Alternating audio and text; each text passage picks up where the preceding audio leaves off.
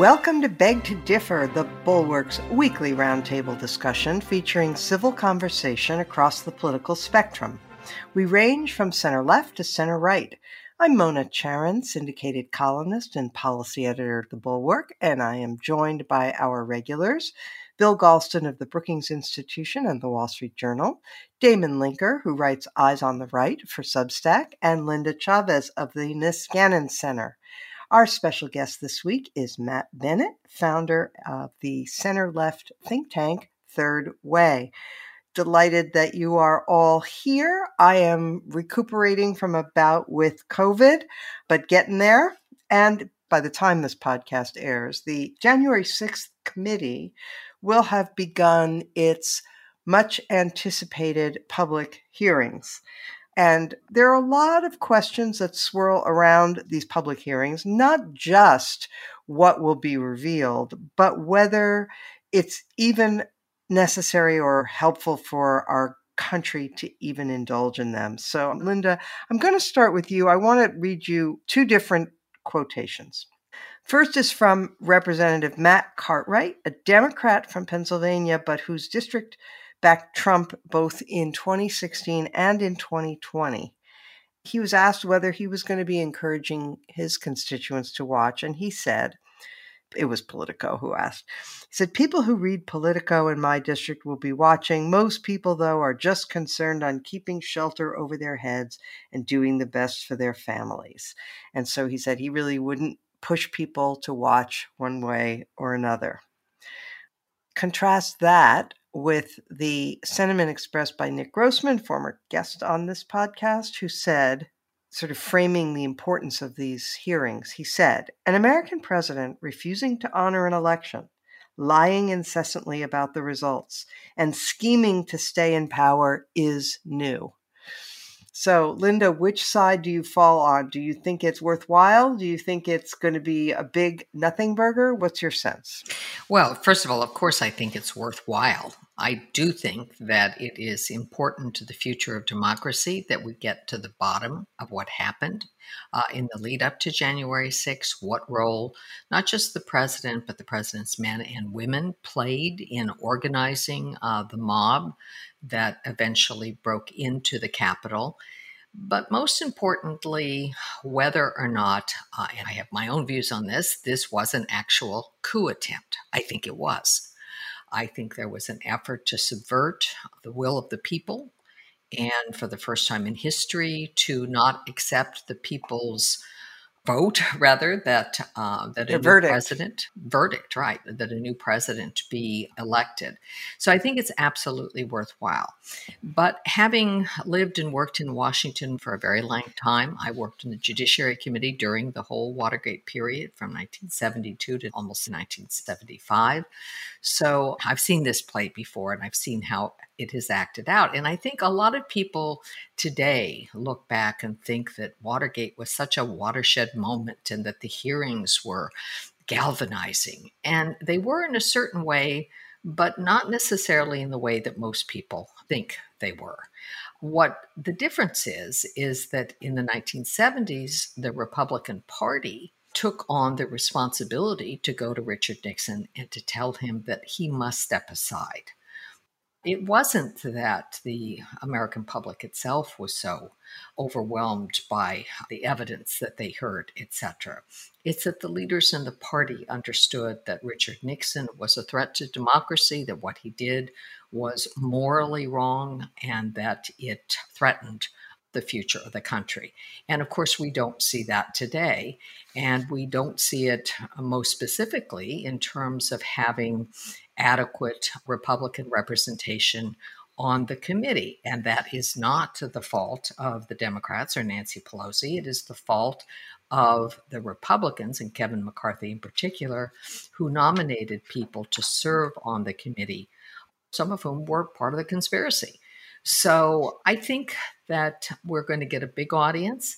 I think some people, those who are not, you know, addicted to Tucker Carlson or totally in the sort of Fox world view, will learn things that will be new to them. And I think will learn things that they will find very disturbing And so I think this is absolutely a necessary exercise. But do I, at the end of the day, think that it's going to be a tidal wave kind of reaction from the American public? No, I don't. Matt Bennett. So, Fox News, of course, is not even going to cover it, at least not on their flagship channel. Bret Baier is going to have to scurry on over to Fox Business Channel and anchor their coverage from there. And so a lot of people think, well, the very people, the Fox News viewership who should see these hearings won't see them. The other point is that, you know, we did have two impeachments that got lots of coverage and didn't move the needle. What do you make of the argument that we are in an era of such impenetrable silos that it's impossible to move the needle of public opinion? I think that is largely, but not entirely correct. And I think that the delta between large and entirely is where all the difference could be made. Most people are very dug in on their views about Donald Trump, about the insurrection on January 6th, about the response from the Republicans and the response from the Democrats and the committee. And those people are unlikely to move in any direction based on what we see tonight or in the forthcoming hearings. However, I think there are a small number of people, and I think Congressman Cartwright is, again, mostly right, but not entirely. There is a small number of people for whom the details of that day just haven't penetrated. And when they are laid out, as we hope they are, in a very digestible and easy to understand way, then I think that could make a real difference. The other thing I think is while the committee obviously has been issuing very strategically leaks all along, and various papers have had these scoops, they haven't given out everything. There is more to come. We are going to be surprised. Even those of us who follow this minute by minute are going to be surprised by what we see. And I think those are the kinds of things that could break through with the very small number of very important voters who haven't made up their mind about everything already. Damon, what should be the goal of the committee? Some people, like Representative Jamie Raskin, I thought made a kind of ill considered comment, and I have the greatest respect for him. I think he's fantastic. And during the second impeachment in particular, he was really quite genius. But he said something about, you know, they should use this opportunity to press for repealing the Electoral College or something like that. That really seems overbroad to me, considering that the issue is, as Linda said, the attempt to stage a coup and to help Americans to see that clearly. Do you think that is the goal of the committee? Do you think they will achieve it? Take it away, Damon. I certainly don't think anyone should be pushing to get rid of the Electoral College as part of these hearings. I mean, how about a push at some point just to pass reform of the Electoral Count Act? That's much more oh, modest, and and yeah. we can't seem to even get that done. So how about we lower our sights and achieve the possible first? I mean, I agree pretty much with everything that Linda and Matt have already said. On the one hand, we do absolutely need to get this stuff on the public record, not just in closed door committee interviews that have been going on for months and months, but actually presented to the American people in a way that shows this is in fact what happened in the run up to January 6th and on that day. This is the evidence of the president, President Donald Trump's involvement in it. These are the people who were speaking to him before and during the event and giving him advice on it. This is how he responded in real time to these events as they were happening, the things that he said about them while they were happening. All of these things are incredibly important to get on the record. That said, I also agree with people who have expressed a general skepticism that it's going to make much of a difference in shaping public opinion. I mean, in my opinion, I mean, I, like everyone listening to this, lived through those events in real time, both the run up to January 6th and the horrifying events of that afternoon there's nothing I could conceivably learn in the coming days and however long these go on, week or so. Nothing I could possibly learn that would be more shocking than living through them in the first place. I mean, we on this podcast had a couple of sessions of the podcast in the weeks leading up to January 6th where I and others expressed concern about what might happen on January 6th. Is that because we had inside scoops from inside the Trump White House? No, it was because we were watching what was happening and we had heard the President of the United States use the bully pulpit for two months to lie and lie some more and lie again over and over and over again to make it seem as if he had had the presidency and his wins stolen from him, and that this was something that his supporters should take as an affront and an injustice to them and their rights as Americans. That's incendiary language. It's incitement. And so when it happened, it was appalling and shocking and terrifying, but it also was not really anything that we should have been surprised was happening at that point because Trump made it happen. And then watching it and seeing how, you know, the minutes turned to hours as nothing really was done to stop the events. It will be shocking, I think, to some people to see some of the video footage I think they're going to show. On the other hand, if you watched the uh, incredible documentary of footage that the New York Times posted on their website months ago, I'm sure nothing they show will be much beyond the horrors contained therein. So, in general, my sense is yes, this has to happen. We need it on the record.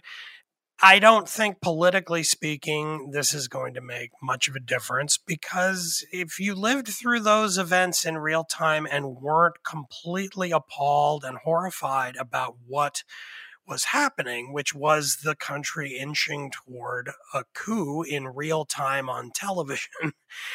I don't see how anything revealed now is going to make you say, Oh, I actually thought that wasn't so bad, but now I think it is. I mean, it was bad when it happened.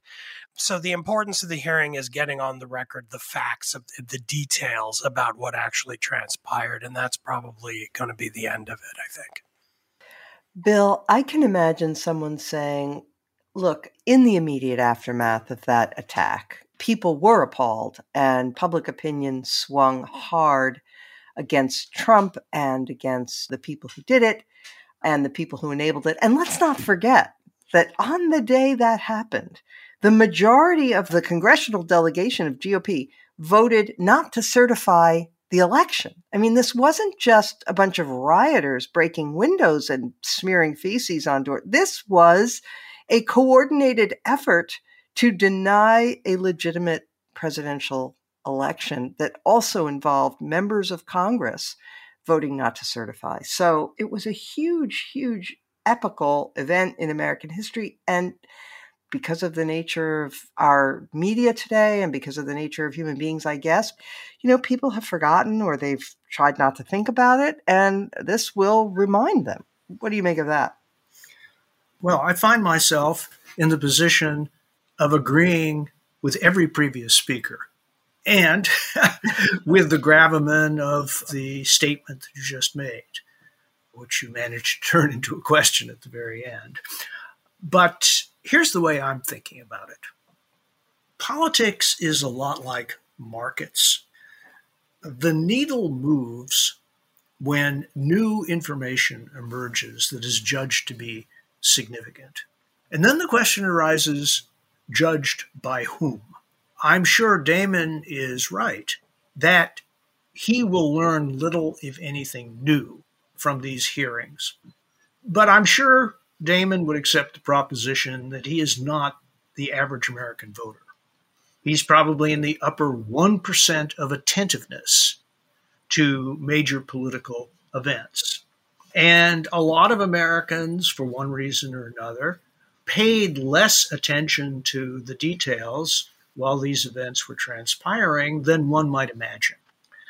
So, my guess, and it's no more than a guess, is that if you draw the Venn diagram of people who are inclined to watch at least the first session or two of the hearings and people whose stock of information will be significantly increased if they do and may change their minds or intensify their feelings as a result. I think the overlap of those two circles is a lot greater than zero. Uh, and so I guess I'm with Matt on that assessment.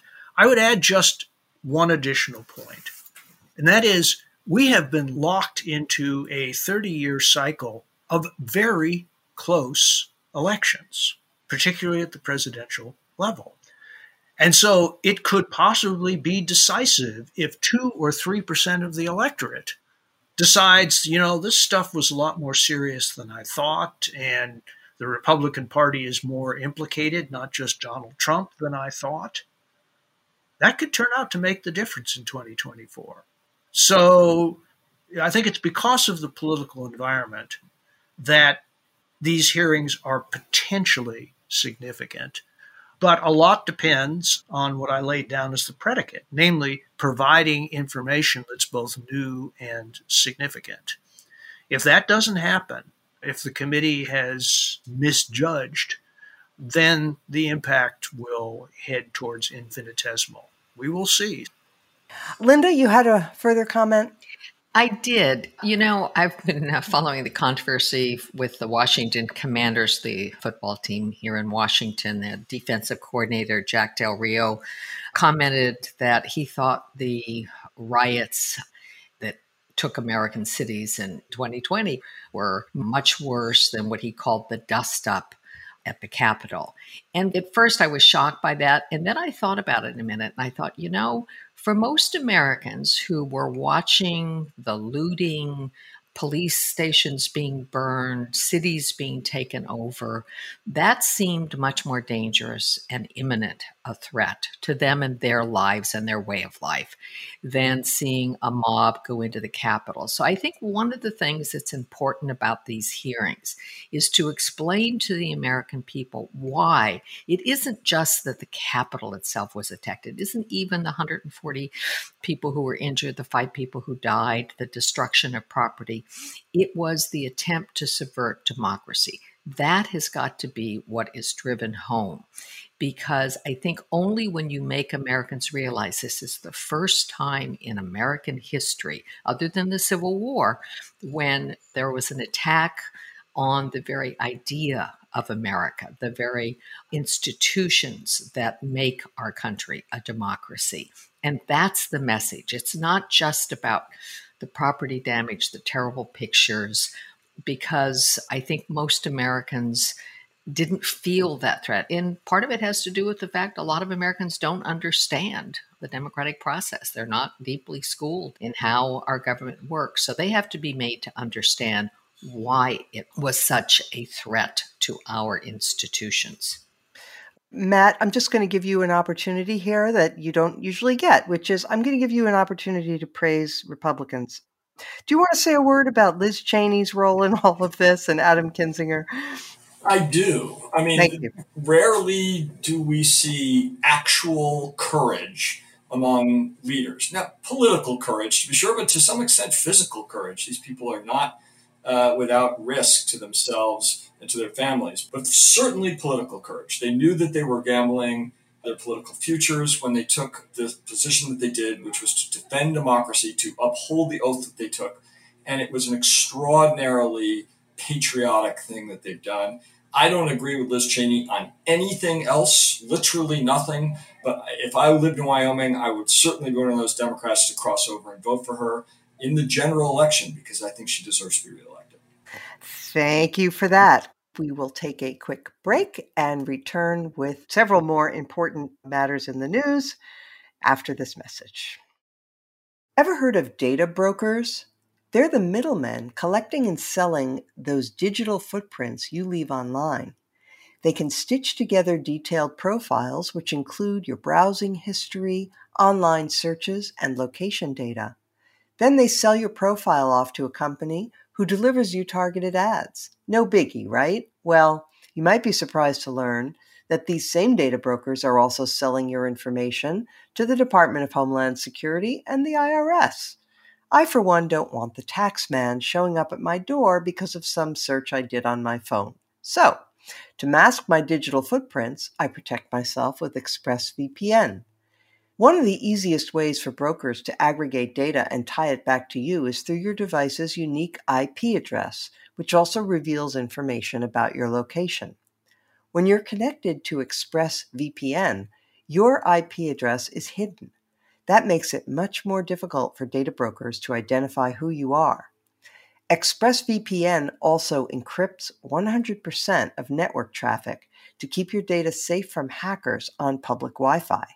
That's why I have the ExpressVPN app downloaded on all my devices phone, computer, and even my home Wi Fi router.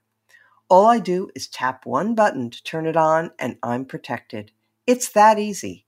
So, to make sure your online activity and data is protected with the best VPN money can buy, visit expressvpn.com slash beg to differ right now and get three extra months free through my special link.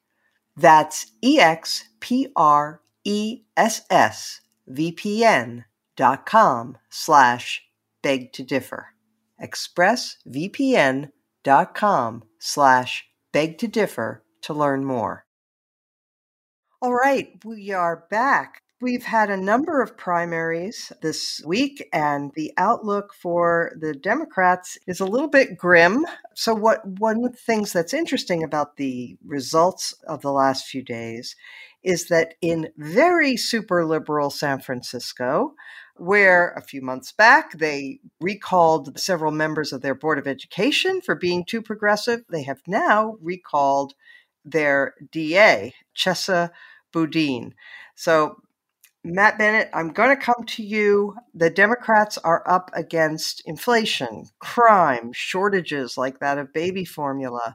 So, do you think that the Democratic Party is getting the message, though, about the damage done to them by progressives? I hope so. Boy, I mean, if they're not, I don't know what uh, message they're getting. And look, voters keep sending the same message over and over and over. Democratic voters, they started in 2018 when they, for the most part, nominated moderates who were running against far left candidates. The ones where the moderates lost, the far left candidates went on to lose in the general election, whereas the moderates made the majority. And then in 2020, we had the you know head to head of Biden against Bernie. Uh, Democratic voters spoke very loudly there. And then time after time since the inauguration, they've been doing the same thing. In the New York mayor's race, they picked Eric Adams, uh, who ran on a law and order message. They voted overwhelmingly against a referendum in Minneapolis to defund the police. And now there have been two recall elections in San Francisco, one for several school board members and the other for Boudin. And those were overwhelming you know, if the Democrats are not listening to their own primary voters who are saying the far left is out of touch, I can't imagine what they think the general electorate is actually thinking. So I actually found the Boudin recall to be great news, and I'm very hopeful that the party will follow Biden when he said we need to fund the police, we need to be tough on crime, we need to listen to the people who are saying that their communities don't feel safe and they need help. Bill Galston, when Chesa Boudin was running for DA, he promised that the tough on crime policies and rhetoric of the 1990s and the early 2000s are on their way out. He ran on um, sending fewer people to prison, except cops. He wanted to get tough on cops and ending cash bail. So far, it's looking like it, California takes a long time to count votes because of the mail in ballots, but it's looking like he lost 60 40 but is it too late, Bill, for the Democratic Party uh, to um, do a course correction? Certainly, it's too late for 2022. It's not too late for 2024, but it's going to take some work mm-hmm. because, you know, as the famous saying goes, you never get a second chance to make a first impression.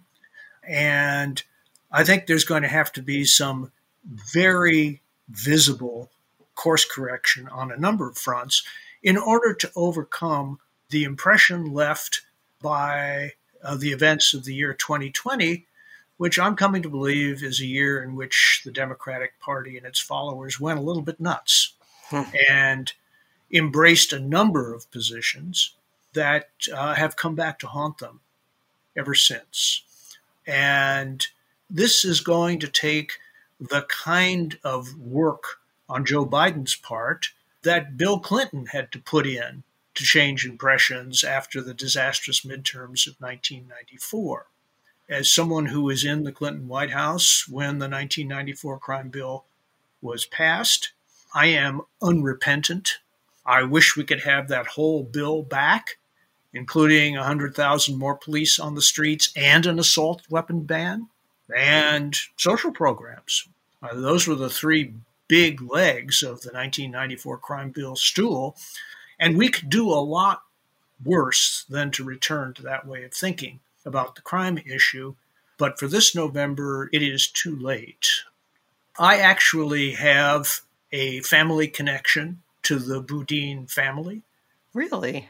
Leonard Boudin was a friend of my grandfather's. So Leonard Boudin is Chesa Boudin's grandfather. There you go. So Chesa Boudin's grandfather knew my grandfather, which will tell you a lot about my grandfather, uh, who was one of the lawyers in the Rosenberg case, not on the government side, I might mm-hmm. add. And in my view, three generations of Boudins is about enough. you can quote me on that. so I'm yeah. going to come to Linda, who I know eh, probably is very familiar with Kathy Boudin, who was uh, Chesa Boudin's mother, who just passed away, by the way, on the 1st of May. But Linda, as progressive and sort of radical as Chesa Boudin is, it's not entirely his fault in 2014, there was a ballot referendum in California that passed, and it downgraded the theft of property worth less than $950 from a felony to a misdemeanor, a misdemeanor that, by the way, was hardly even enforced. And so, you know, I mean, that was the voters of California themselves. That wasn't these bad old progressive politicians. Well, that's right. But I think, you know, the as we saw in, in you know, the BLM protest in, in 2020, there are a lot of people who think, well, defund the police, let's take money from, you know, having huge arms and tanks and riot gear that the police departments were investing in, particularly uh, as part of the war on terror. And let's take that money and divert it to social programs or to social workers. And uh, let's see if that doesn't help. Let's go after the root causes of crime, which was always a liberal a mantra. But it turns out that may sound good to progressives in theory. But when they start getting mugged on the street, when their cars start being carjacked, when they feel that they might actually become victims of crime, they feel very differently. And of course, for most poor Americans, Black and Brown Americans who live in neighborhoods where crime is a much bigger issue, they want good police on the street, but they don't necessarily want fewer police on the street. They want the police there to protect them. And when they object to the police presence, it's usually because they believe the police are not doing a good job protecting them. They're doing more to harass them, etc. So I wasn't terribly surprised at this, but I mean, what a stunning rebuke. I mean, this isn't as if this happened, you know, in Peoria or someplace. This happened in San Francisco. Yeah. Mona, you and I both remember the term San Francisco Democrat. Yeah. You know, it had a certain meaning. It meant the far left of the Democratic Party. So for this to happen there, I think it really is a shot across the bow of the progressives within the Democratic Party. You know, maybe they want to just be radical and maybe they believe in some sort of dialectic in which things have to get worse, you know, in order to get better. But they're not going to win elections by not being tougher on crimes. Americans care about crime, it affects them, they worry about it. And Democrats have got to change their image with the American people if they're going to be trusted on the crime issue as one woman, San Francisco voter, told the New York Times, I guess I'm not as liberal as I thought. Exactly along the lines of what you're saying. So, uh, Damon, arguably, it isn't just crime, it is also the positions that Democrats have staked out for themselves on education have also really been damaging. So Ruy Teixeira has data showing that Democrats are losing Asian voters in droves, Hispanic voters, uh, large segments. And some of the things that are harming them, for example, with Asian voters are their stances against gifted and talented programs, They moved to, you know, make uh, admission to a magnet school in San Francisco by lottery instead of by performance on a test. They kept the schools closed during the pandemic for the longest time while busily renaming them. So, those also are issues that are hurting uh, the Democratic Party. So respond to that if you like, but I also would be curious to hear your views if you have them on um, the idea of fusion voting, which is a reform that's getting a certain amount of attention now that you could, you know, nominate somebody on more than one slate, more than one ticket. And provide an opportunity for more moderates. There's a move in New Jersey to challenge the law that forbids other parties from nominating people. So the moderate party wants to endorse Tom Malinowski. Is that a possible um, way out of this cul de sac?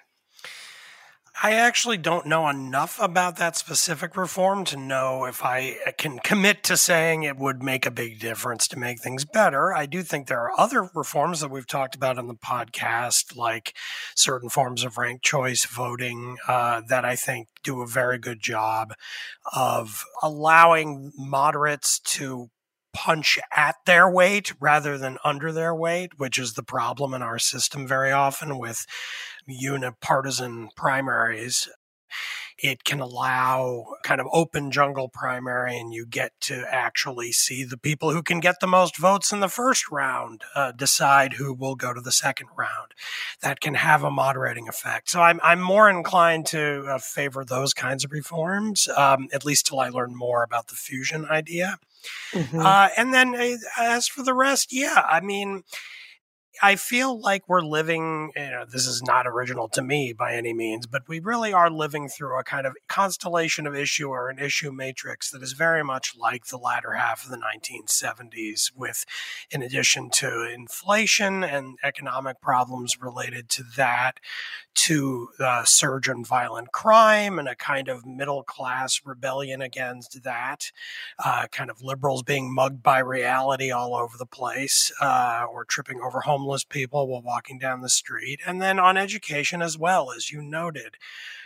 The idea that, you know, you mentioned the elimination of gifted programs and tests to admit students. Uh, this is, uh, you know, the risk of sounding a little harsh. It really is almost comical. The thought that our public school systems uh, are failing to help students who come from disadvantaged backgrounds and have obstacles to excelling in school. And instead of uh, instituting reforms that will fix that problem and help those students, the idea is, well, if we stop testing them, then we won't see that we're failing. I mean, that's that is not how you solve a problem, and you're they're not fooling anybody by doing it because everybody realizes that's exactly what's happening here. It's not like we realized, oh, tests actually don't gauge what you've learned anymore in general. No, it's just that they're tired of looking at the evidence of their own failure, so they want to stop doing it. And then they justify it by saying we're harming the students by telling them they're getting bad test scores. Well, it's not the students' Or they hide behind the disparity. You know, they say, well, right. but, you know, African American students score lower than white students, therefore, uh, the testing is at fault. Right. Well, I mean, it, it, they yeah, and they claim that somehow the test must be racist, but uh, no, I think it's much more likely that the African American students are coming from families and a culture that is giving them more of a burden in school, and the school isn't responding in a way that's effectively countering for that, and it's a huge problem. That's why it remains a problem and has been for a long time in this country, and it's one of the most shameful things about our country. It's the problem of slavery and its legacy and continuing racism eh, in various ways that needs to be addressed. But we don't make those problems cease to exist by saying, I actually don't want to hear the bad news anymore. Exactly. That's that's yeah. in effect what's happening. And again, the problem isn't just that it's bad for the students, but then the parents who actually have students in these districts don't want them not to offer opportunities to learn and excel anymore as a kind of penalty, uh, kind of lower the standards for everybody. And so you're going to get a backlash. And I think that is indeed what we are seeing. Okay, Bill Galston, I see you have a point to make, and we will hear it just after this break. There's only one week left for Genucel's summer clearance sale. Now, save over 60% off Genucel's most popular package at Genucel.com. Order today and get Genucel's dark spot corrector to visibly reduce those pesky dark sunspots free. The Genucel Dark Spot Corrector uses special peptides to visibly reduce the appearance of dark spots, age spots, and yes, even sunspots that summer leaves behind. Genucel has been family owned and operated since day one. They know times are tough for all of us, and that's why they have not and will not raise prices on their world class skincare. I use it. I enjoy their eye cream, which is very good on the delicate skin around your eyes, and their moisturizer. It has a lovely fresh scent. Highly recommended.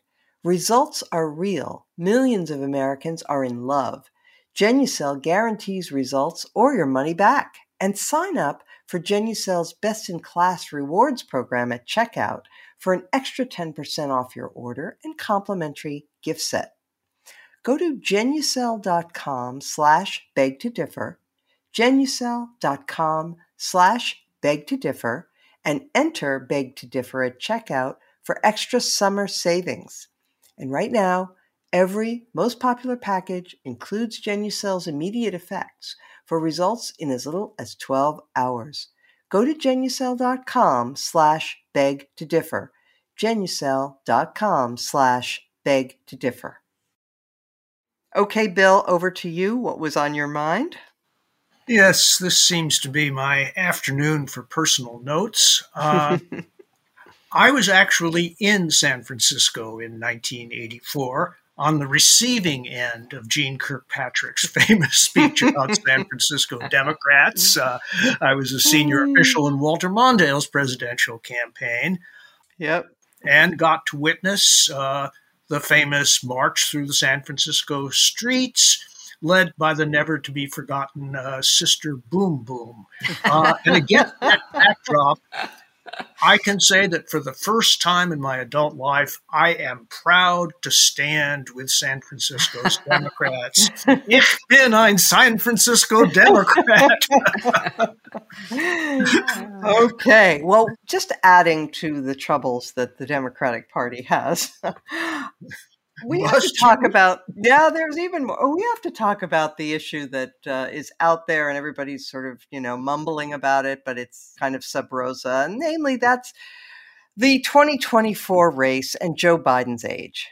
So Jeff Greenfield, Bill, you alerted me to Jeff Greenfield has a piece about this. It was very good. He, you know, he said, I'm just a few months younger than Biden, so I know whereof I speak. This is a big problem. And the fact is, and I'm going to turn to you first, Matt Bennett. The problem is that Joe Biden is widely seen as the only Democrat who could defeat a returning Donald Trump. So, first of all, is that premise right or wrong? I think it's wrong. I think that that is a backward looking view of the electorate. I'm not sure that it's still true that the exact same battleground states that we saw in 2020 and 2016 will be the, the ones that decide the outcome of the election in 2024. If Biden is the nominee, they probably will. And presuming Republicans nominate Trump or a clone of Trump, I think that you know the blue wall will probably decide the outcome of the election. However, if our nominee is somebody like Vice President Harris, then I think we're going to look elsewhere for votes, and I think there could be real battles. You know, once again for Arizona or Georgia or North Carolina. So I don't know that it is certain that Joe Biden's the only one that could win this election. Having been there, watching Vice President Gore dispatched Bill Bradley without breaking a sweat in 2000, I can tell you that if Vice President Harris runs for the nomination, if Biden isn't running, she'll win it. you know, we're not going to replace the first black woman in national office with someone else if she wants to run for president. So I think we need to be comfortable with that idea. I am, and I think we need to get ready to run a race that may not look exactly like the one we expect. Wait, you're comfortable with running with her as the nominee? Yeah, I think we have to be comfortable with her. Uh, I also would note that it's true she didn't run a great race for president. I think she would stipulate to that. But neither did in 1988. I was there for this. Joe Biden didn't run a very good race for president, you know, either in 88 or in 2008. Uh, Al Gore ran a terrible race for president in 1988. He used to make jokes about it on the campaign trail. Both of them came back as much better presidential candidates the second time around. I mean, Gore lost by you know thousand votes and or less, and Biden won. So I think the experience of being vice president can help shape one into a better candidate for president, and I think she is more than capable of getting there. Okay, a hot take from Matt Bennett. We're going to hear from the rest of the panel on this after this short break. Friends, the most important moment of your financial life could be right in front of you.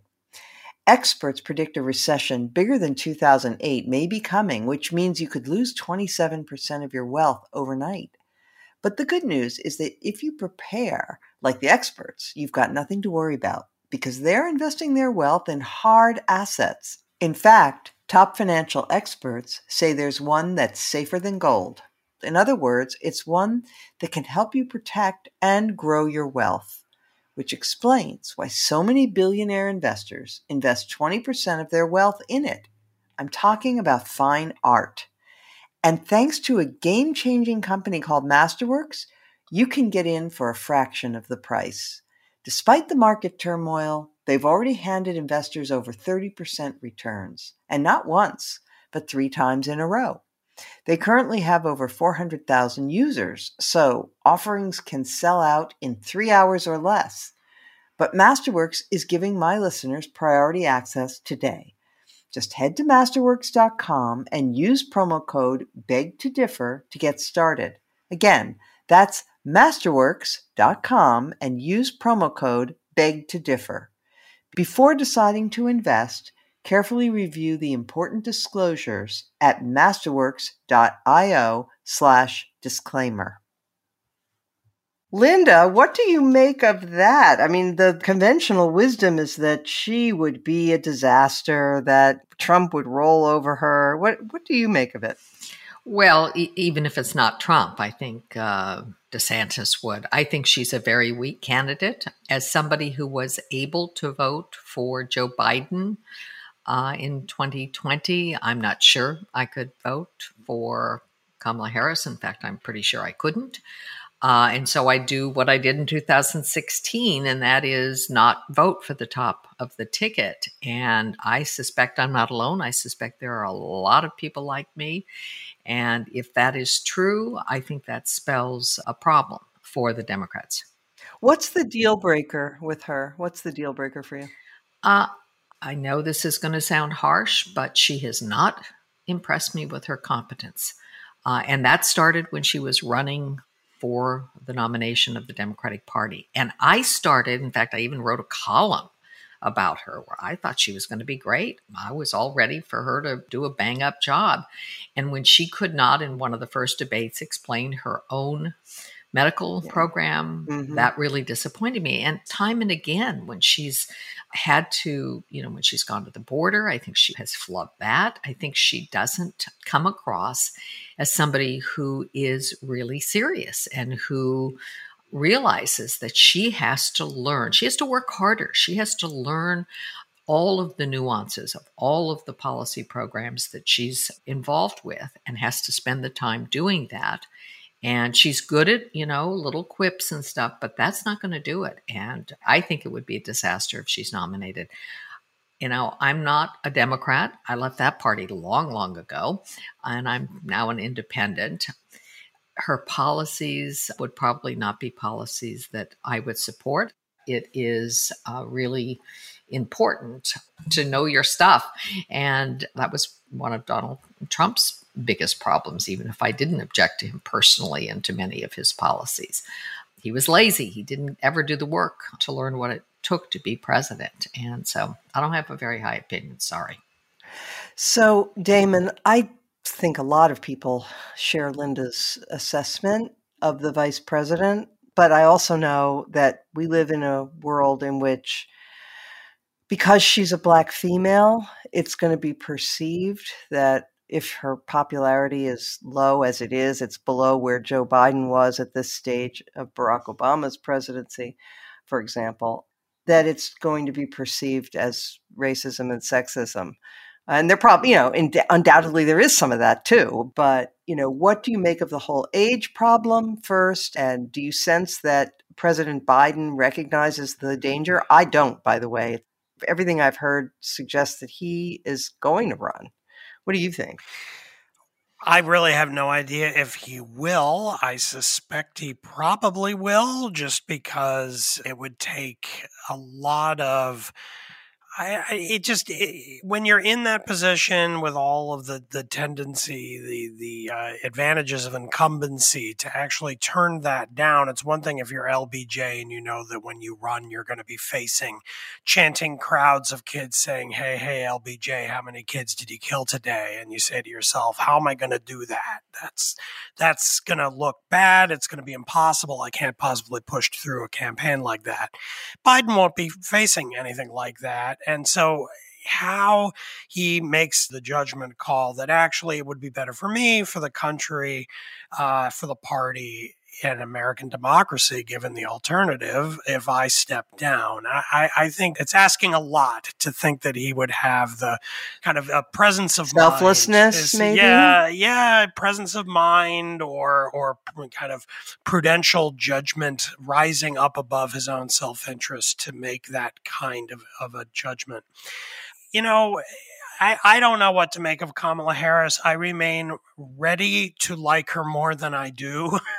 um, I sort of, the, it, the irony of, of her record is that prior to running for president, I would think I'd like her quite a lot. And I was prepared to like her in the 2020 Democratic primaries, given the fact that she was kind of a tough minded prosecutor. But she did what every other Democrat did, except for uh, Joe Biden and then later Pete Buttigieg, who kind of shifted halfway through. She ran to the cultural left on everything. And that meant having to try to diss her own record. And she's never reversed course from that. She's decided for some reason uh, that uh, the way to succeed in the Democratic Party is to talk as if uh, the entire party is composed of sort of upper class, very well educated urban progressives. And that is one very powerful faction of the Democratic Party, but it is not the whole of the party, and it is not by any means the whole of the United States and the electorate. So, as someone who is, uh, you know, hell bent on making sure that the Republicans do not regain the White House in 2024, whether it's Trump or not, if she's the nominee, I guess I'm pulling the lever for her. But I think she will be a pretty weak candidate unless she changes up and becomes the person she may, looked like she might be around, say, circa 2018. But uh, I, I sort of doubt that she will because the momentum, the inertia within the Democratic Party is all in the direction that she's going. And I think it's diluted and, and a mistake, but there are a lot of headwinds going in that direction. So I think we might be stuck. Mm. Bill Galston, um, referring again to the Jeff Greenfield piece, he says, look, the Democratic Party has not denied its nomination to a sitting vice president in decades. And if Harris were perceived to be muscled away or, or if there were a challenge to her from within the party, this risks alienating the most important voting bloc in the Democratic Party. So I guess I'm asking you a variant on Damon's point. Is the party stuck? Well, that seems to be the gravamen of Matt's position. And he may be right about that. But I think a little bit of history is instructive here. I'll start with the Republicans. When George H.W. Bush was running for the presidential nomination in 1988, he got a stiff challenge from Bob Dole. And uh, when Al Gore was running for the presidential nomination in 2000, I don't recall Bill Bradley saying, Oh, he's the incumbent vice president. Uh, I should stand down and honor the pecking order.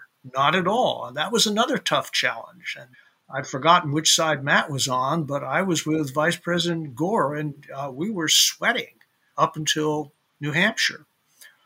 Nor do I recall Vice President Biden being ushered into the presidential nomination in 2016. As a matter of fact, you know, he was pretty much told by Barack Obama that Obama was going to point his finger in a different direction. Yeah, that went well. And that, well, but more broadly, the idea that being vice president entitles you to your party's presidential nomination has not been widely accepted by either party in a very long time. And that, of course, is not to say that the results have necessarily gone in favor of the challengers, but the challengers have been uninhibited. So let's be frank here. Were it not for the fact that Kamala Harris is the first African American woman to be holding that kind of position in the White House, if she were a standard variety vice president, we would not be having this conversation. You know, she would be challenged and she might well lose. So the real calculus here is the one you just put on the table, namely the consequences for the Democratic Party's single most important voting bloc. And I sort of wonder how party leaders like Jim Clyburn would talk about a challenge to her. Would the leadership of major African American organizations and major African American politicians take the position that she was entitled to the presidential nomination, you know, and that there was something illegitimate for another serious candidate to emerge? Or would they cool it? I don't know the answer to that question, but a lot depends on it. So I hope Matt is right about growing in office. I have to say that so far I haven't seen much evidence of that. Clearly, Joe Biden was a much better candidate in 2020 than he was in 1988. Whether that's because he was vice president, I doubt, frankly. And similarly, I think that uh, obviously Al Gore was a better candidate in 2000 than he was in 1988. I was there in the Gore 1988 presidential campaign, and it wasn't pretty. I could tell you stories about that. Uh, so I think that Democrats really need to think hard, examine their premises, uh, they need to take seriously the fact that poll after poll after poll has indicated that a solid majority of the American people really do believe that Joe Biden is too old to be seriously considering a second term, which he would begin at the age of 82. Which is older than any president has ever been, far less elected.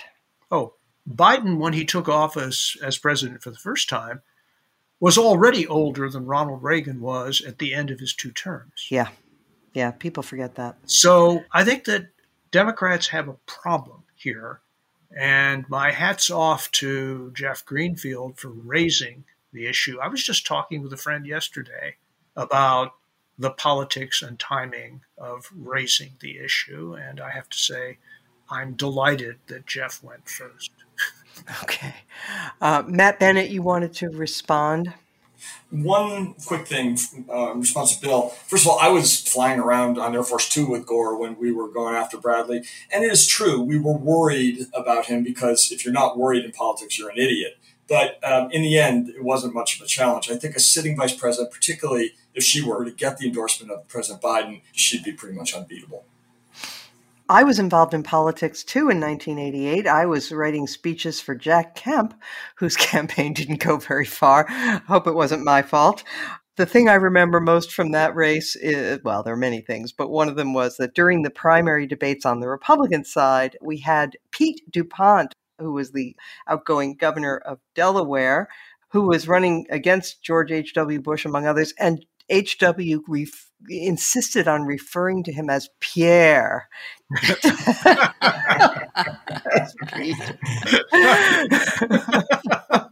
Sounds um, French. Yes. Someone said of John Kerry. All right. And we will take a short break and be back with highlights and lowlights of the week. Well, you may think that I am obsessed with Omaha steaks, but I insist that's not true. Last night we had Omaha Steaks chicken for dinner. So that was excellent. I marinated it with a little olive oil and garlic and lemon, and it was fantastic. So, you guys, if you want to enjoy the chicken and the other meat and the steaks, you have to go to omahasteaks.com and type beg to differ in the search bar because they have a fantastic deal. Why? Because it's Father's Day. And what do men want? They want steaks. Dads want steaks. So visit omahasteaks.com and type beg to differ in the search bar and order the Dads Want Steaks package for just $99. This limited time package includes 16 mouth-watering entrees he's guaranteed to love, like smoky tender bacon wrapped filet mignon, gourmet jumbo franks, and their air chilled boneless chicken breasts. And for a sweet finish, they also have delicious caramel apple tartlets. Makes you hungry just thinking about it. And as a special gift for my listeners, when you type Beg to Differ in the search bar and order the Dad's Want Steaks package, you'll also get eight free Omaha Steaks burgers. These burgers are full of bold, beefy flavor made from 100% Omaha steaks, and now they're bigger than ever at a whopping six ounces.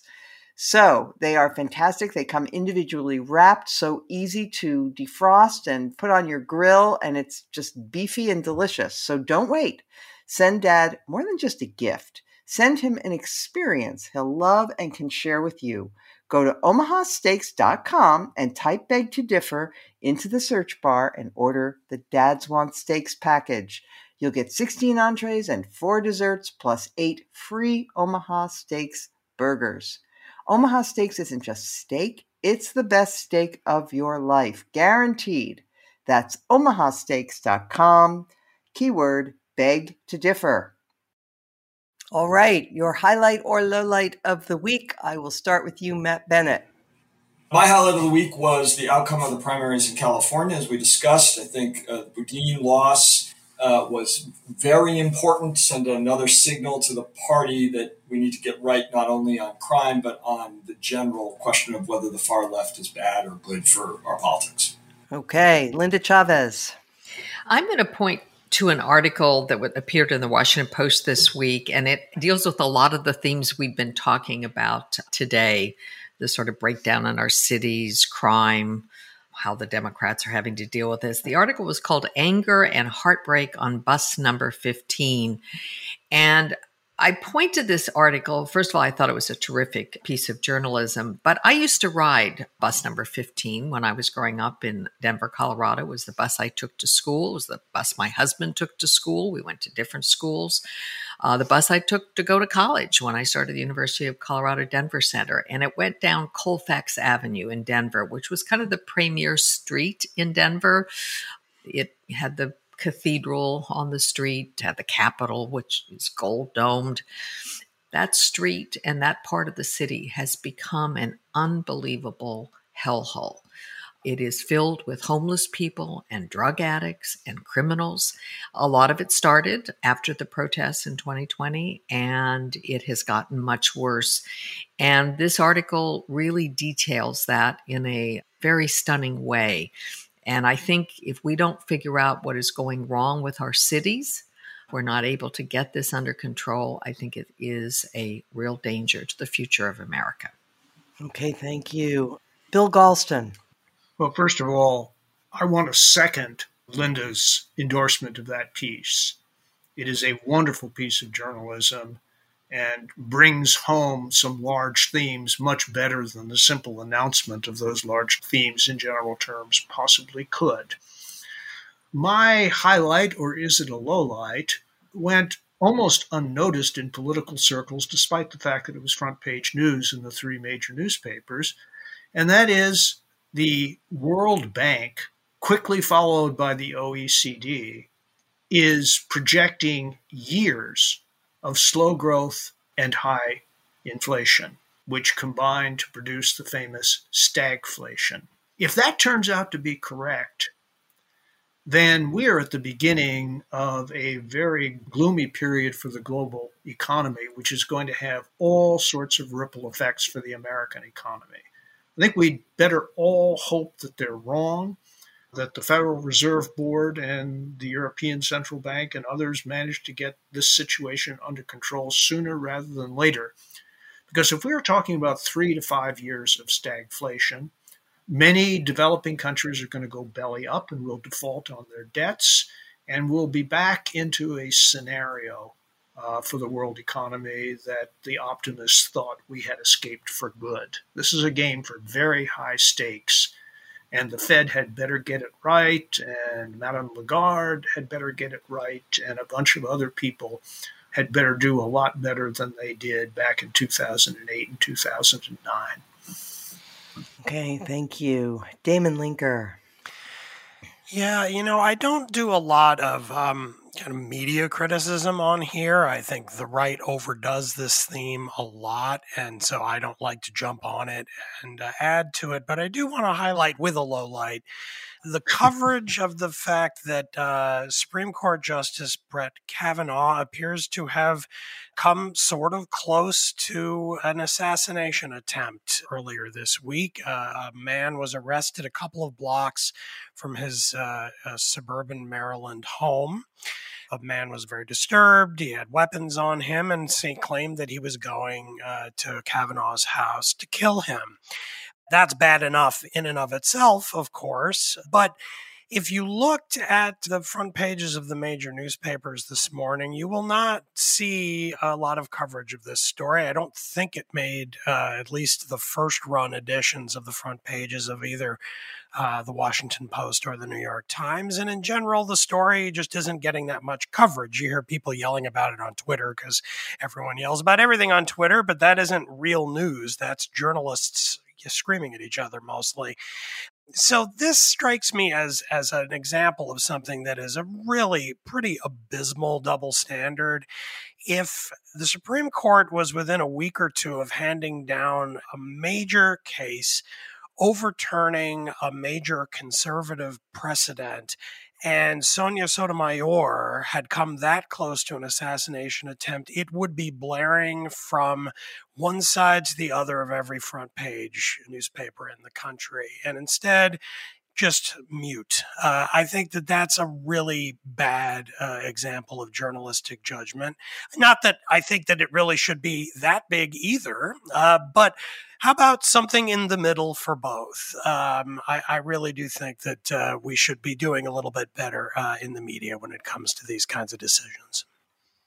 Agreed. Thank you. All right. I would like to highlight a piece by my colleague, Jonathan V. Last, appeared in um, The Atlantic, praising Mike Pence for the way he conducted himself on January 6th and noting that if he had made a different decision, which anybody would have been entitled to think he would have. This is me now, not JVL, but based on his previous five years of conduct, you would have not necessarily have predicted that he would have been so courageous when it came to the sticking point. But he did. He did the right thing, and he deserves a lot of gratitude for that. But JVL, adding to the points that he made in the Atlantic in his newsletter called The Triad, which goes out to Bulwark Plus subscribers, he went even further and he said Pelosi and Schumer ought to name a building after Pence and then force Republicans to vote on resolutions praising him for his actions on January 6th.